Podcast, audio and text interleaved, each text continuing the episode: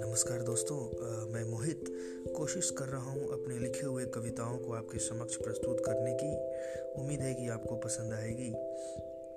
आज का जो कविता का शीर्षक है, वो है अपनों में पराया, जो कि पिछले साल के लॉकडाउन के दौरान जो हमारे प्रवासी भारतीय, ये जो जो ऑलरेडी इस देश में रह रहे थे, उनके दर्द को बयां करने का है।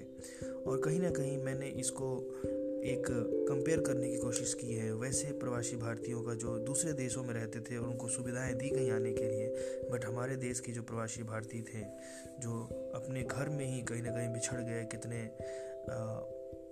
ट्रेनों से कट गए और कितनों को प्रॉब्लम सॉल्व करनी पड़ी अपनी।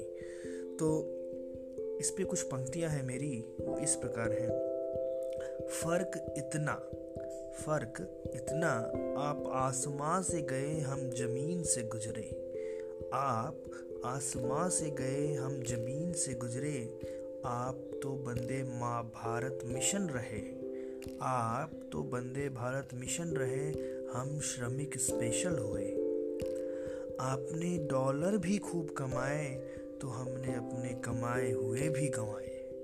आपने डॉलर भी खूब कमाए तो हमने अपने कमाए हुए भी गंवाए आपको तो जीते जी पैसे मिले, हमें तो मरने के बाद दिए। आपको तो जीते जी पैसे मिले, हमें तो मरने के बाद दिए। बस और क्या ही कहें, मजदूर कहें या मजबूर कहें। बस और क्या ही कहें, हमें मजदूर कहें या मजबूर कहें।